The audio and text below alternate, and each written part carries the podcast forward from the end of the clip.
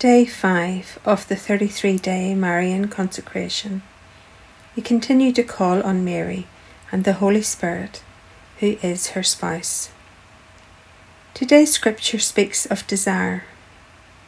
Do we recognize the internal desires that lead our choices in life?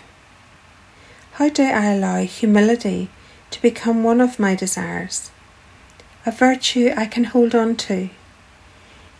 And is it important for me to recognize that I am more fulfilled when I desire a virtue lived out by Mary? Mary desired to fulfill God's plan for her, but she needed to action out that desire every day.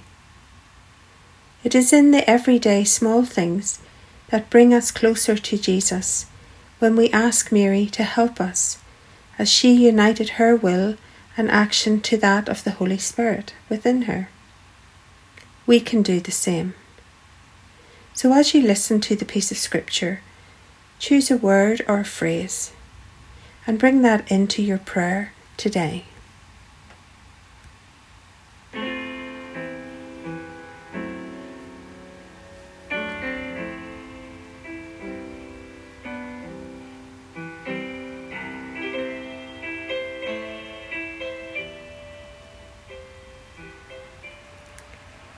Day 5 Meditation Text Matthew 5, verse 17. Do not think that I have come to annul the law and the prophets. I have not come to annul them, but to fulfill them.